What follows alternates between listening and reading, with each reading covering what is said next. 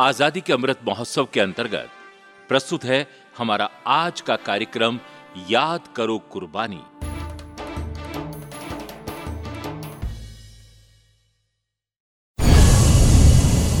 याद करो कुर्बानी। याद करो कुर्बानी।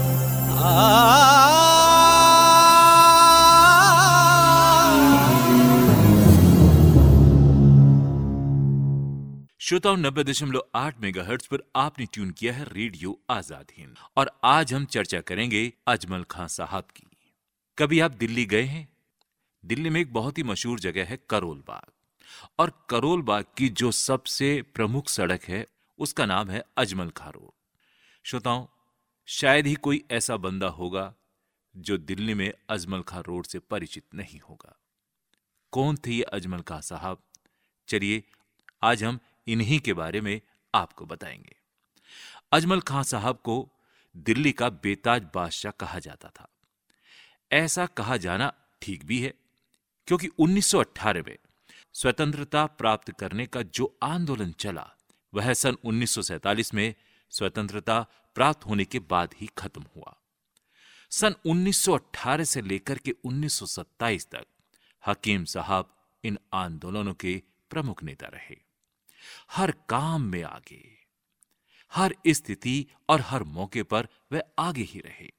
हिंदुस्तान की आज़ादी के लिए उस समय कुछ भी किया जाता तो उसमें हकीम साहब का होना बहुत ज़रूरी होता था। बिना उनके उस समय कोई भी काम नहीं हो सकता था, क्योंकि 1865 में हकीम साहब का जन्म ही ऐसे परिवार में हुआ था, जो बहुत पुराना, प्रभावशाली और देशभक्त घराना था। श्रोताओं, हकीम साहब का पूरा नाम हकीम मोहम्मद अजमल खां था। मुगल शासनकाल में उनके दादाजी भी मुगल बादशाहों के पारिवारिक चिकित्सक थे, इसलिए हकीम साहब की नसों में दौड़ते खून में ही हकीमी मिली हुई थी। अजमल खां साहब अपने समय में चोटी के हकीम माने जाते थे। उन्हें ही नहीं, बल्कि उनके परिवार के सभी लोगों को अपने पुश्तैनी पेशे पर गर्व था। हकीम अजमल खां साहब के बड़े भाई, हकीम अब्दुल मजीद खां भी अपने वक्त के बड़े अच्छे चिकित्सक माने जाते थे। हकीम साहब का दवाखाना सुबह चला करता था और उनके पुश्तैनी मकान के दीवान खाने में ही हकीम साहब एक चौकी पर बैठ करके मरीजों को देखा करते थे। और श्रोताओं, हकीम अजमल खां साहब के बड़े भाई, हकीम अब्दुल मजीद खां भी अपने वक्त के बड़े अच्छे चिकित्सक माने जाते थे। श्रोताओं, हकीम अजमल खां साहब से जुड़ी कुछ और बातें हम आपको बताएँगे, मगर इस प्यारे से देशभक्ति गीत के बाद। आज तिरंगी अपनी प्यारी ध्वजा फहराए, आज विजय के गीत सुनाए, आओ मिलकर गाए। आज प्यारी ध्वजा फहराए आज विजय के गीत सुनाए, आओ मिलकर गाए। आज हुए आज़ाद, हमारा है दिल शाद बताए। आज हुए आज़ाद, हमारा है दिल शाद बताए। जय स्वतंत्र भारत, निनाद से धरती गगन गुंजाए। आज तिरंगी अपनी प्यारी ध्वजा फहराए।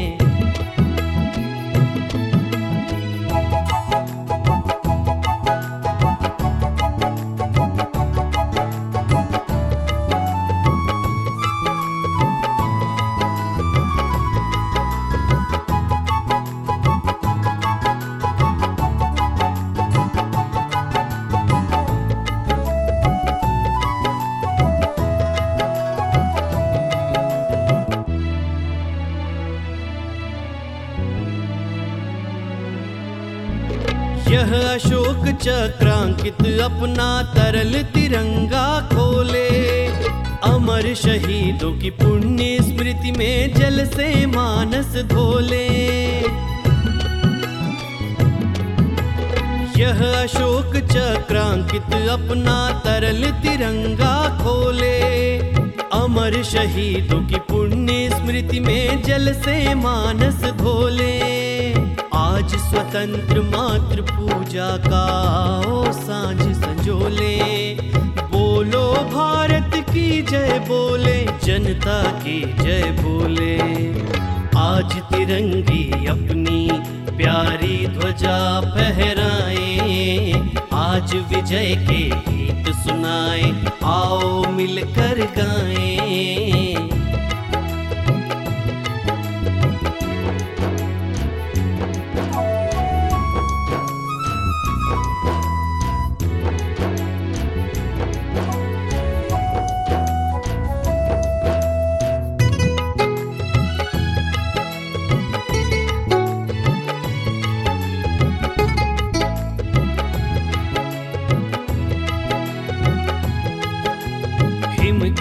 गिर गहन गुंजाए गीत मुक्ति के गाए।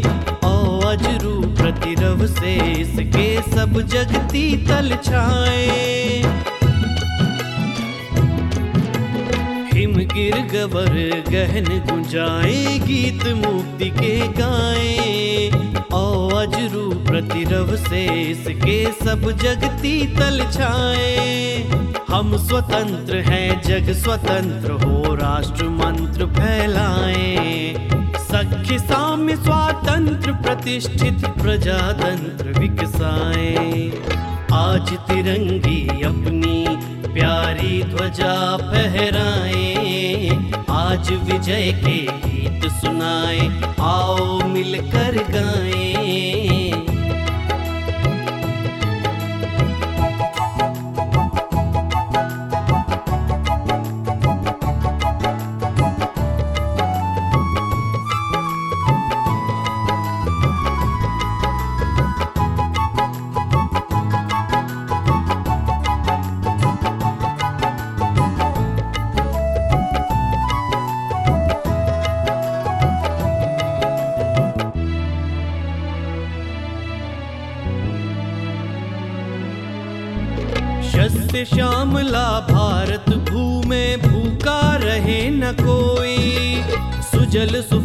नवनिधि प्रसवा में नंगा दिखे न कोई।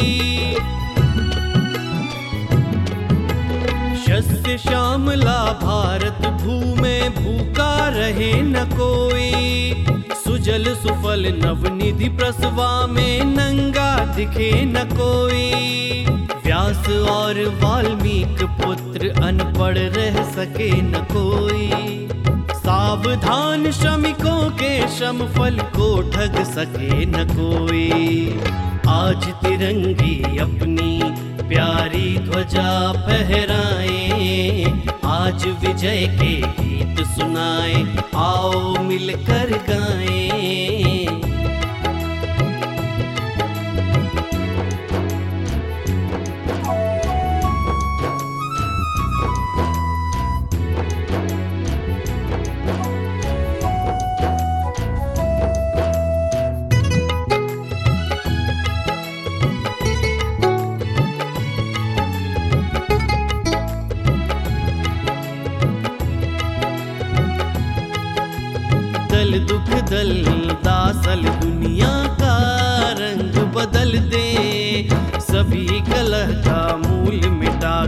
शांति समस्या हल दे। दल दुख, दल दासल दुनिया का रंग बदल दे। सभी कलह का मूल मिटा कर शांति समस्या हल दे। हिंदू, मुस्लिम, सिख, सभी का मन का खिला कमल दे। कृषक, श्रमिक सबको ही आओ आज प्रगति संभल दे। आज तिरंगी अपनी प्यारी ध्वजा फहराए आज विजय के गीत सुनाए, आओ मिलकर गाएँ।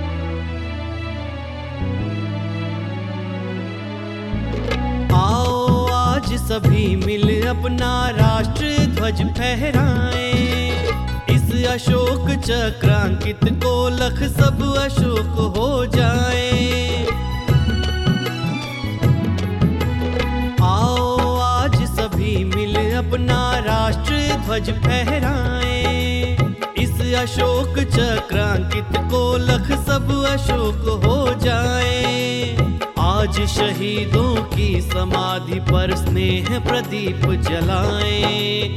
भारत की स्वातंत्र प्रभा को सब जग में फैलाएँ। आज तिरंगी अपनी प्यारी ध्वजा फहराए। आज विजय के गीत सुनाए, आओ मिलकर गाएँ। आज हुए आज़ाद, हमारा है दिल शाद, बताएँ। आज हुए आज़ाद हमारा है दिल शाद बताएँ।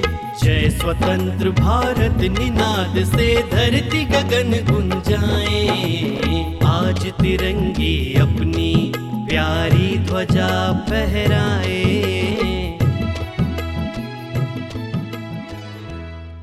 चलिए श्रोताओं, इस देशभक्ति गीत के बाद वापस चलते हैं हकीम अजमल का साहब की डायरी के कुछ और पन्ने खोलने के लिए। हकीम साहब का दवाखाना सुबह चला करता था। उनके पुश्तैनी मकान के दीवान खाने में ही हकीम साहब एक चौकी पर बैठ करके मरीजों को देखा करते थे और पास ही बैठे मुंशी को दवा का पर्चा लिखा देते थे। रोगी वह पर्चा लेकर के बाहर से दवा खरीद देता था। रोगी से बातचीत हकीम साहब बड़े धीमे सुर में करते थे ताकि मरीज़ को कोई कष्ट भी ना हो और ना ही उनके रोग की बात आसपास के सैकड़ों तादाद में बैठे मरीज़ सुन सकें। हकीम साहब लगभग दो घंटे में 200 से ऊपर मरीजों को देख लेते थे।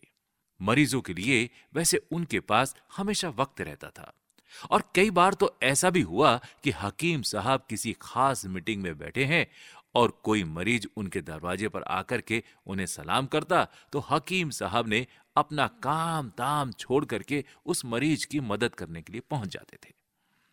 हकीम साहब की प्रसिद्धि खाली दिल्ली में ही हो, ऐसी बात नहीं थी। सारे भारत में उनके नाम की तूती बोलती थी। बड़े बड़े राजा, महाराजा अपने इलाज के लिए हकीम साहब को ही याद करते थे। उस समय जितना विश्वास हकीम साहब पर लोगों का था, उतना ही अंग्रेज़ डॉक्टरों का भी उन्हीं पर था। इसका एक कारण यह भी था कि हकीम साहब सभी मरीजों के साथ एक सा व्यवहार करते थे। उनकी दृष्टि में अमीर, गरीब, छोटे, बड़े का कोई भेदभाव नहीं था। और कई बार तो गरीबों के लिए वे बड़े रईसों के बुरे भी बने श्रोताओं, ऐसा स्वभाव था हकीम अजमल खां साहब का। हकीम अजमल खां साहब की कुछ और बातें हम आपको बताएँगे, मगर इस देशभक्ति गीत के बाद। ओ देश से आने वाले बता, ओ देश से आने वाले बता, किस हाल में है याराने वतन? हो देश से आने वाले बता, किस हाल में है याराने वतन? हाल में है याराने वतन।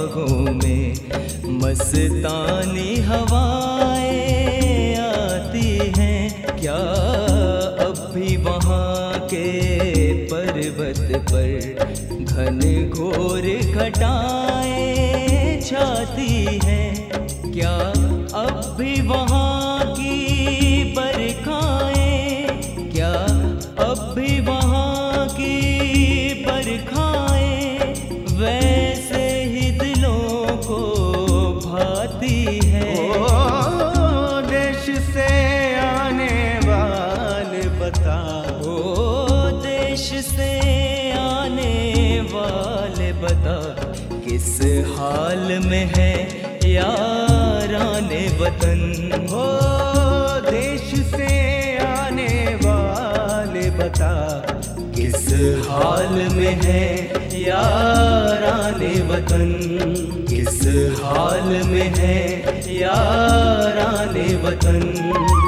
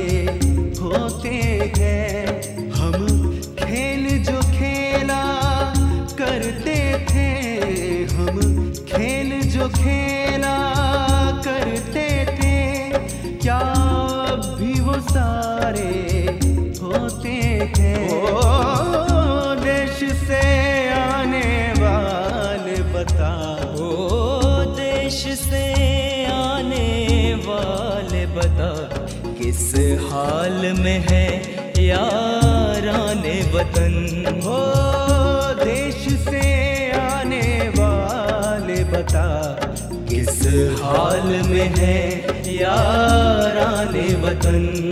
किस हाल में है यारान वतन?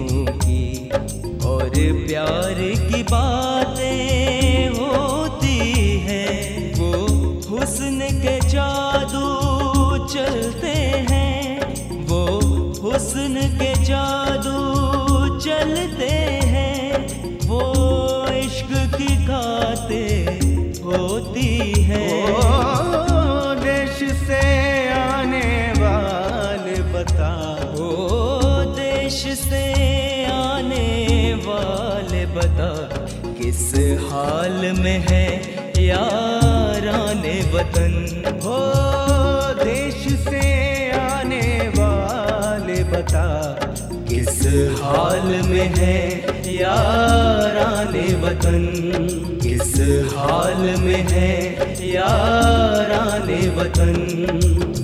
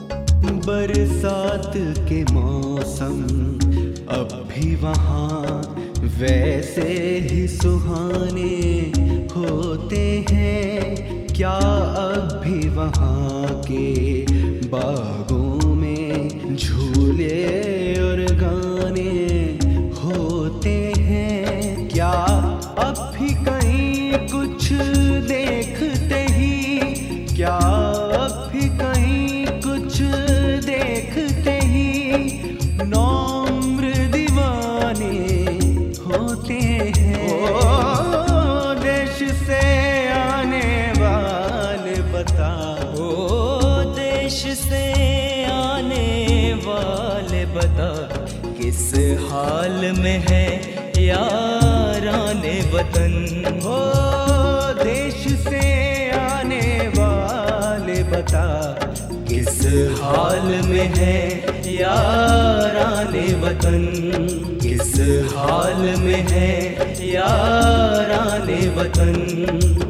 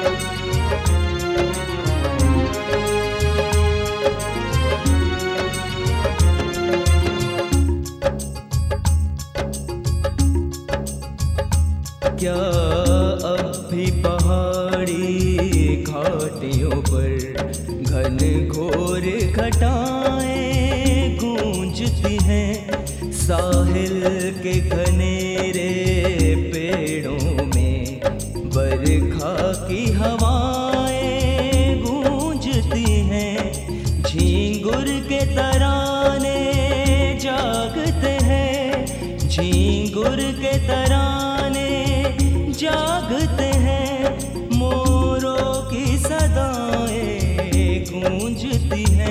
ओ देश से आने वाले बताओ। ओ देश से आने वाले बता किस हाल में है याराने वतन?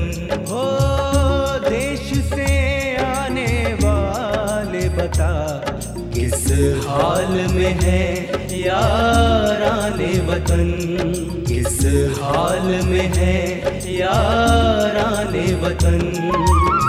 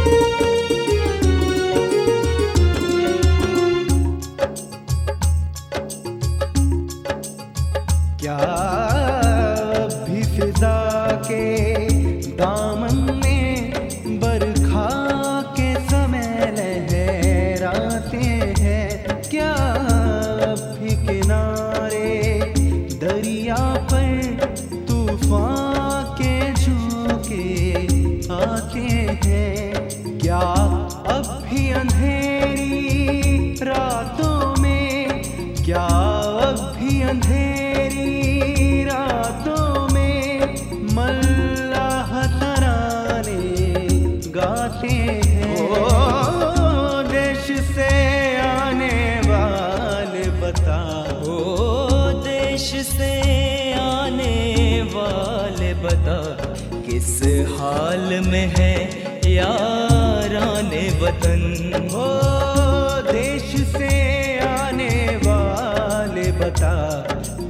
हाल में है याराने वतन।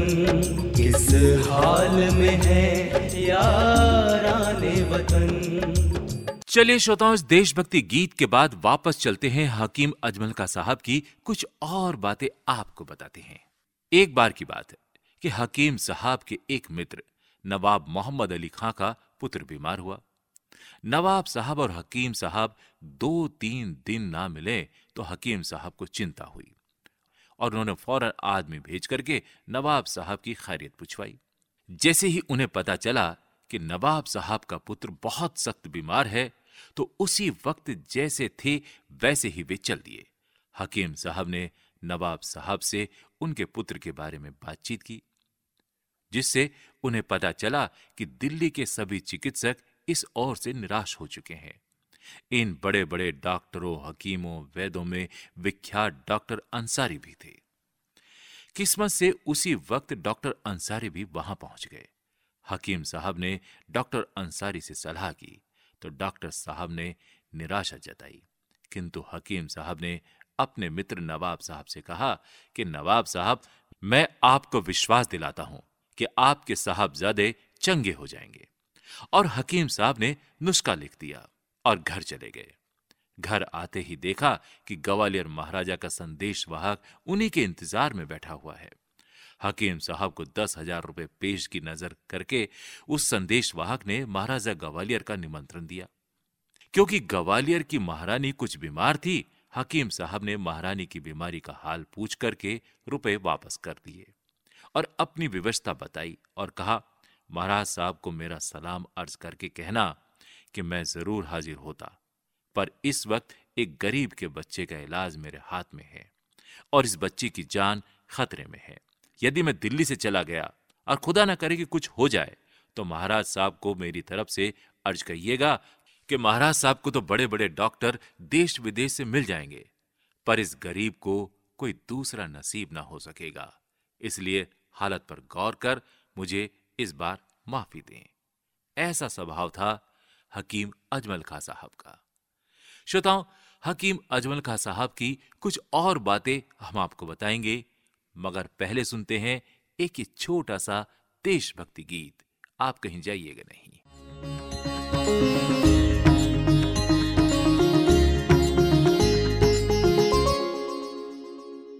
जय जय भारत भूमि भवानी, जय जय भारत भूमि भवानी। जय जय भारत भूमि भवानी। जय जय भारत भूमि भवानी। अमरों ने भी तेरी महिमा बारंबार बखानी। जय जय भारत भूमि भवानी। जय जय भारत भूमि भवानी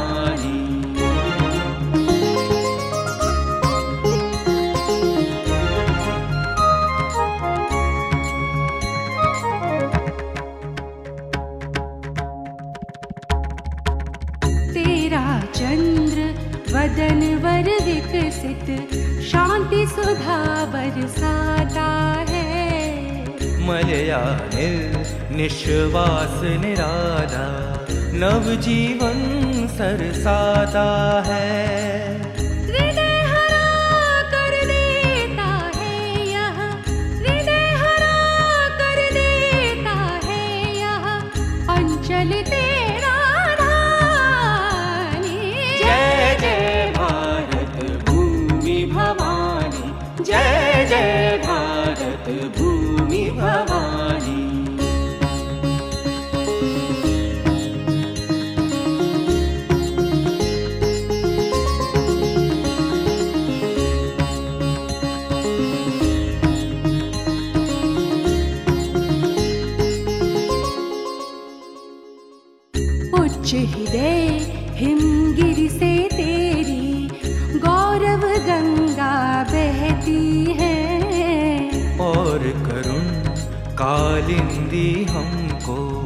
प्लावित करती रहती है।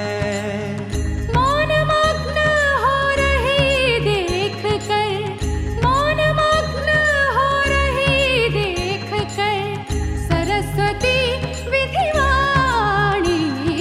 जय जय भारत भूमि भवानी। जय भवानी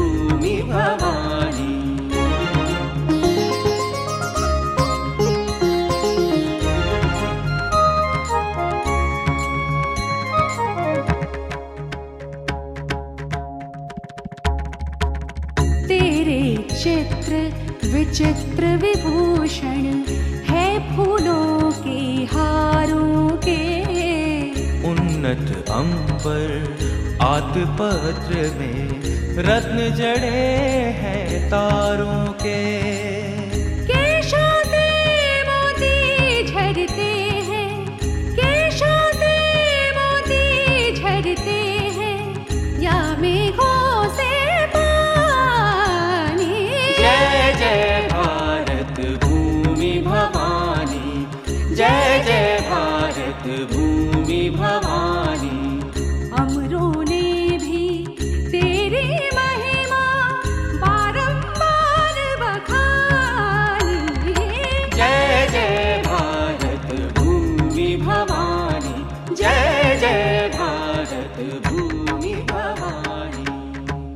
तो श्रोताओं इन घटनाओं से पता चलता है कि हकीम साहब के हृदय में गरीबों के लिए दया की गहरी भावना कितनी थी।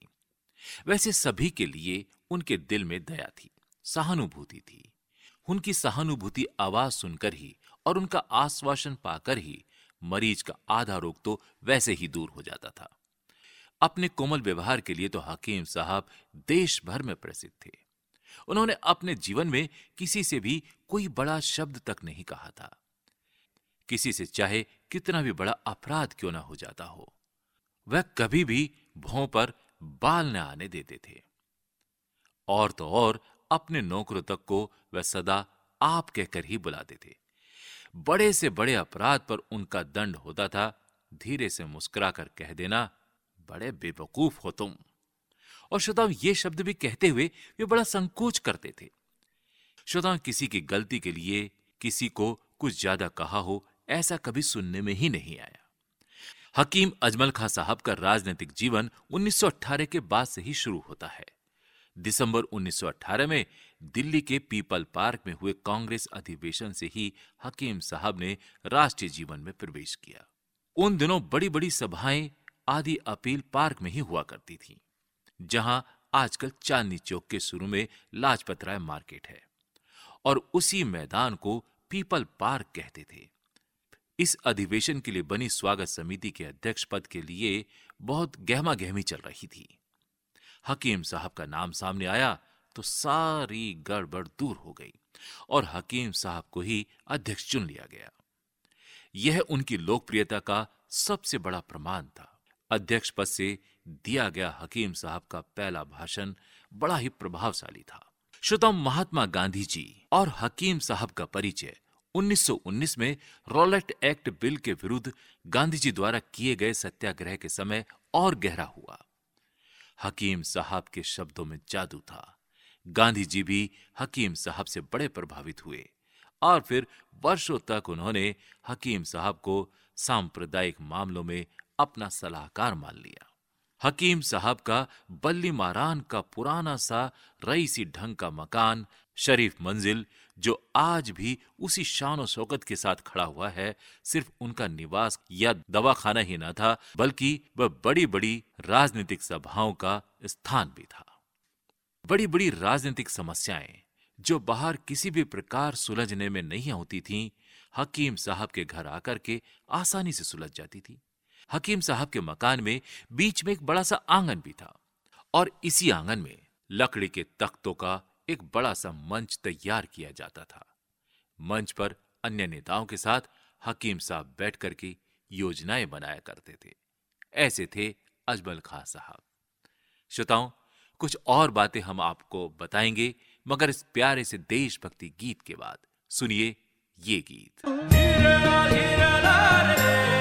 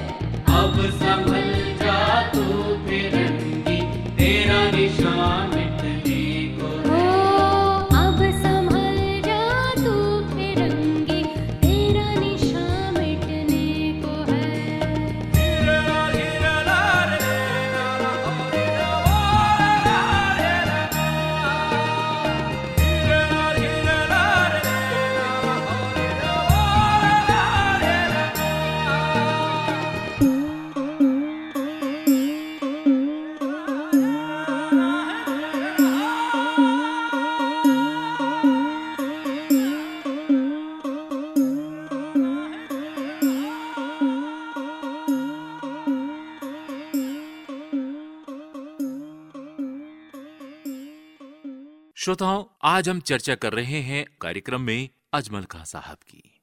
अजमल खां साहब के मकान के आँगन में एक तरफ़ एक छोटा सा कमरा था।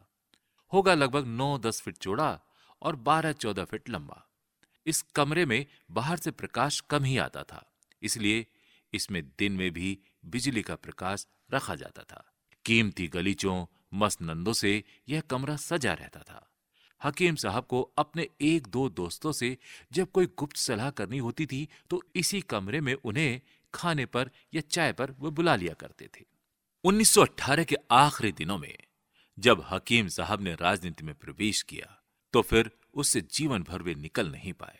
जो बड़ी हड़ताल 30 मार्च 1919 को हुई थी, उसकी सारी योजना स्वयं हकीम साहब ने ही तैयार की थी।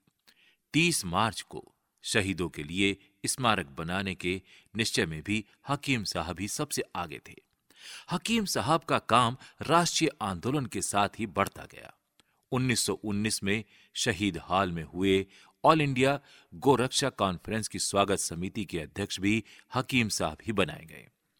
और इस अधिवेशन के सभापति पंजाब केसरी लाला लाजपत राय थे।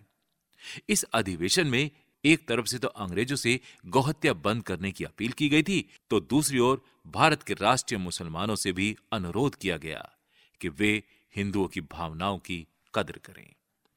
श्रोताओं 1924 में हुए आपसी दंगों में महात्मा गांधी जी को बड़ा धक्का लगा। उन्होंने सांप्रदायिक एकता के लिए 21 दिन का उपवास रखा। दिल्ली इन दंगों का एक बड़ा केंद्र था, इसलिए महात्मा गांधी जी ने उपवास दिल्ली में ही रखा। आपसी मेल कराने के लिए दिल्ली में एक सम्मेलन बुलाया गया। सम्मेलन को बुलाने वालों में हकीम साहब का ही नाम रखा गया। सम्मेलन सफल हुआ। महात्मा गांधी जी ने उपास तोड़ दिया। हकीम साहब ने मुसलमानों की तरफ़ से गांधी जी को आपसी मतभेद मिटा देने का विश्वास दिलाया। ऐसे थे हकीम अजमल खां साहब। श्रोताओं, उनसे जुड़ी कुछ और भी बातें हम आपको बताएँगे। आप कहीं जाइएगा नहीं। पहले सुनिए एक ये प्यारा सा देशभक्ति गीत। लगन आज़ादी दी जरा लगन आज़ादी दी।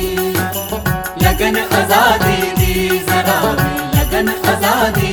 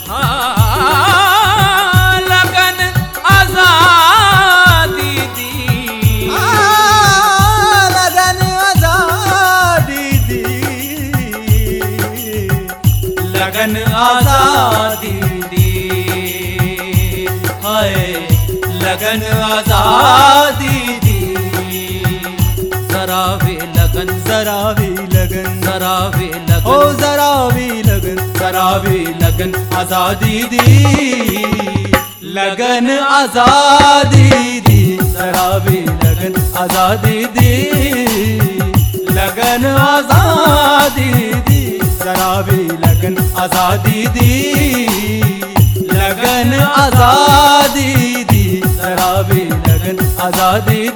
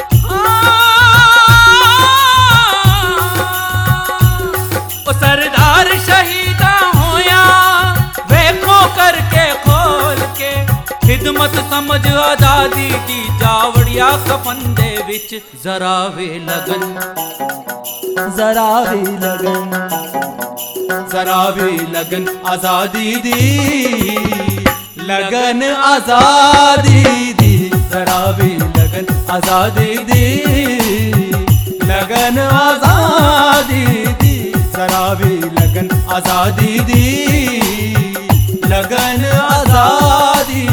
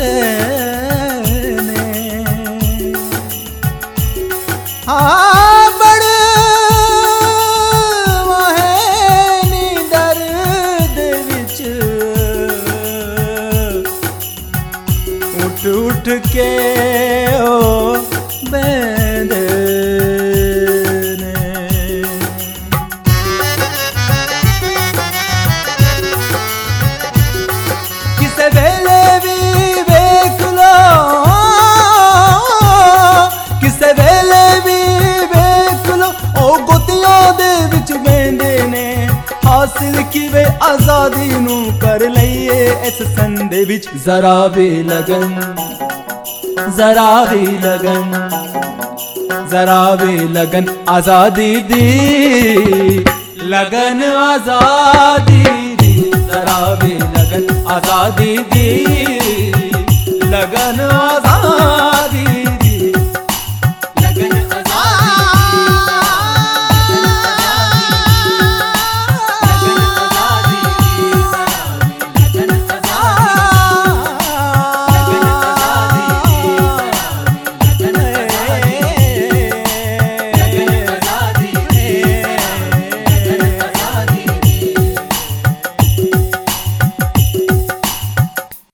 देशभक्ति गीत के बाद वापस चलते हैं हकीम साहब की डायरी के कुछ और पन्ने खोलने के लिए। हकीम साहब का राजनीतिक जीवन नौ वर्ष का रहा। दिसंबर 1927 में वह स्वर्ग से धार गए। जितना कार्य हकीम साहब ने इन नौ वर्षों में किया, उसे देख करके यह अंदाज़ा लगाना कठिन हो जाता है कि यह सब उन्होंने इस थोड़े से समय में ही किया होगा। उनकी रग रग में देश प्रेम घर कर चुका था। उनकी सांस सांस में राष्ट्रीयता थी। एक बार किसी महाराजा ने हकीम साहब को बुलवाया। महाराजा साहब की पत्नी बीमार थी। हकीम साहब देखने गए। सारा महल सिल्क और विदेशी रेशमी कपड़ों से सजा था। यह बात हकीम साहब के दिल में चुभने लगी।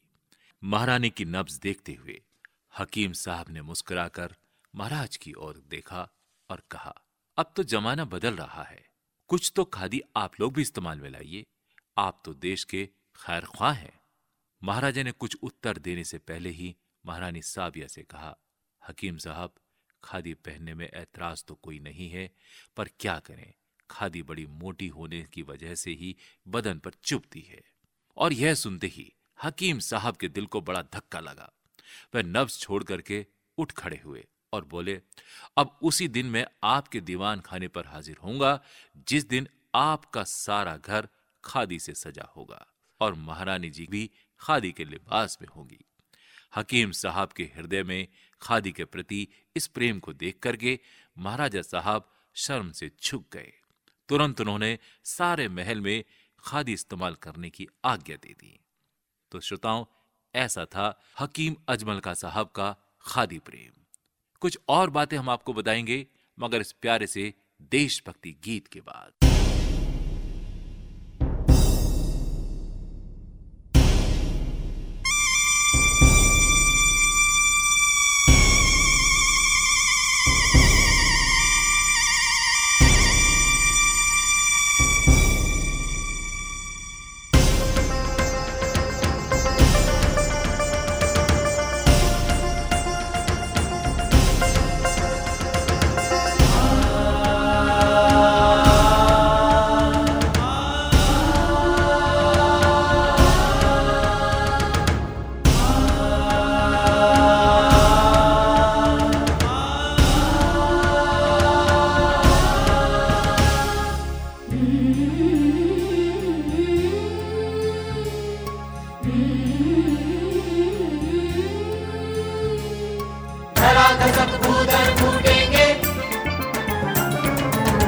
के ये तारे टूटेंगे। धराधसक भूधर फूटेंगे तब के ये तारे टूटेंगे। गोरों के छक्के छूटेंगे, होने दे हुंकार हमारी। दुनिया को दहलाने दे माँ। अलविदा अलविदा अलविदा। आज जाने दे। आज जाने दे, आज जाने दे।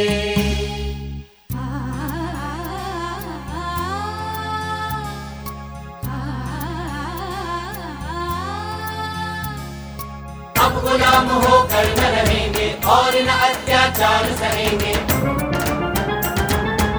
अब गुलाम होकर न रहेंगे और न अत्याचार सहेंगे। खोल खोल कर खूब कहेंगे, मिट जाए सरकार क्रांति की। चिंगारी सुलगाने दे माँ।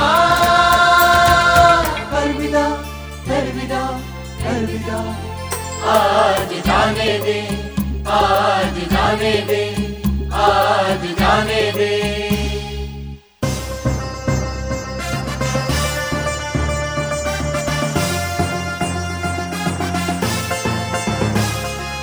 आखिर तेरे रिद्धि सिद्धि पर पंकज धोवे। आखिर तेरे सतगुरु होवे। रिद्धि सिद्धि पर पंकज धोवे। सुर समूह होवे, प्यारी भारत भूमि हमारी। हम भारत के गाने बेमार अलविदा आज जाने दे आज जाने दे। आज जाने दे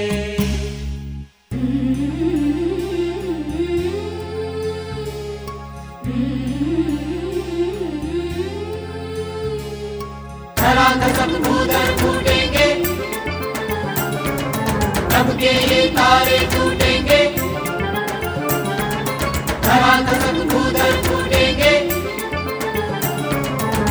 ये तारे टूटेंगे। गोरों के छक्के छूटेंगे होने दे हुंकार हमारी दुनिया को दहलाने दे माँ। अलविदा अलविदा अलविदा। आज जाने दे आज जाने दे आज जाने दे आज जाने दे आज जाने दे। आज जाने दे आज जाने दे आज जाने दे आज जाने दे।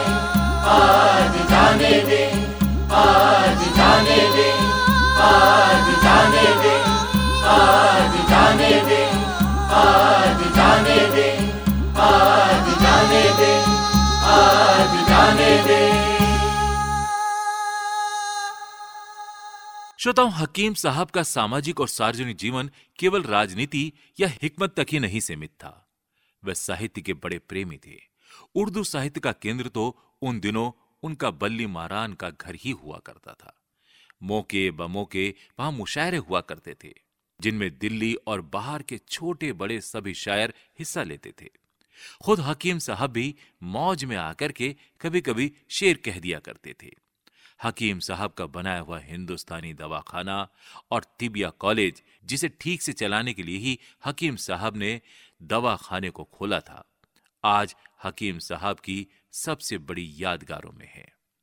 दवाखाने की फ़ायदे की सारी रकम कॉलेज को दे दी जाती थी और तिबिया कॉलेज पूरी दुनिया में आयुर्वेदिक और यूनानी चिकित्सा पद्धति का अपनी तरह का एक ही कॉलेज है, जिसे आजकल हम तिबिया मेडिकल कॉलेज कहते हैं। और श्रोताओं, इसी कॉलेज के नए भवन की नींव रखते हुए लॉर्ड हॉर्डिंग्स ने हकीम साहब को भरी सभा में विश्वास दिलाया था कि भवन पूरा हो जाने पर वह कॉलेज को एक मुश्त छह लाख रुपए की सहायता दिलवाएँगे। किंतु 1921 में भवन के पूरा होने पर हकीम साहब कांग्रेस के प्रमुख नेता बन चुके थे।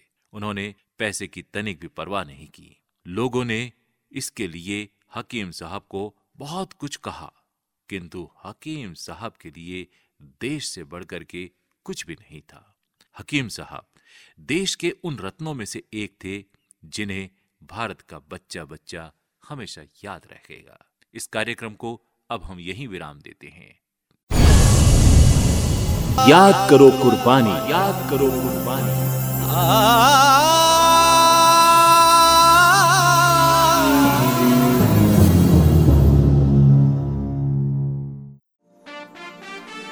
अभी आप सुन रहे थे आज़ादी के अमृत महोत्सव के अंतर्गत हमारा आज का कार्यक्रम याद करो कुर्बानी।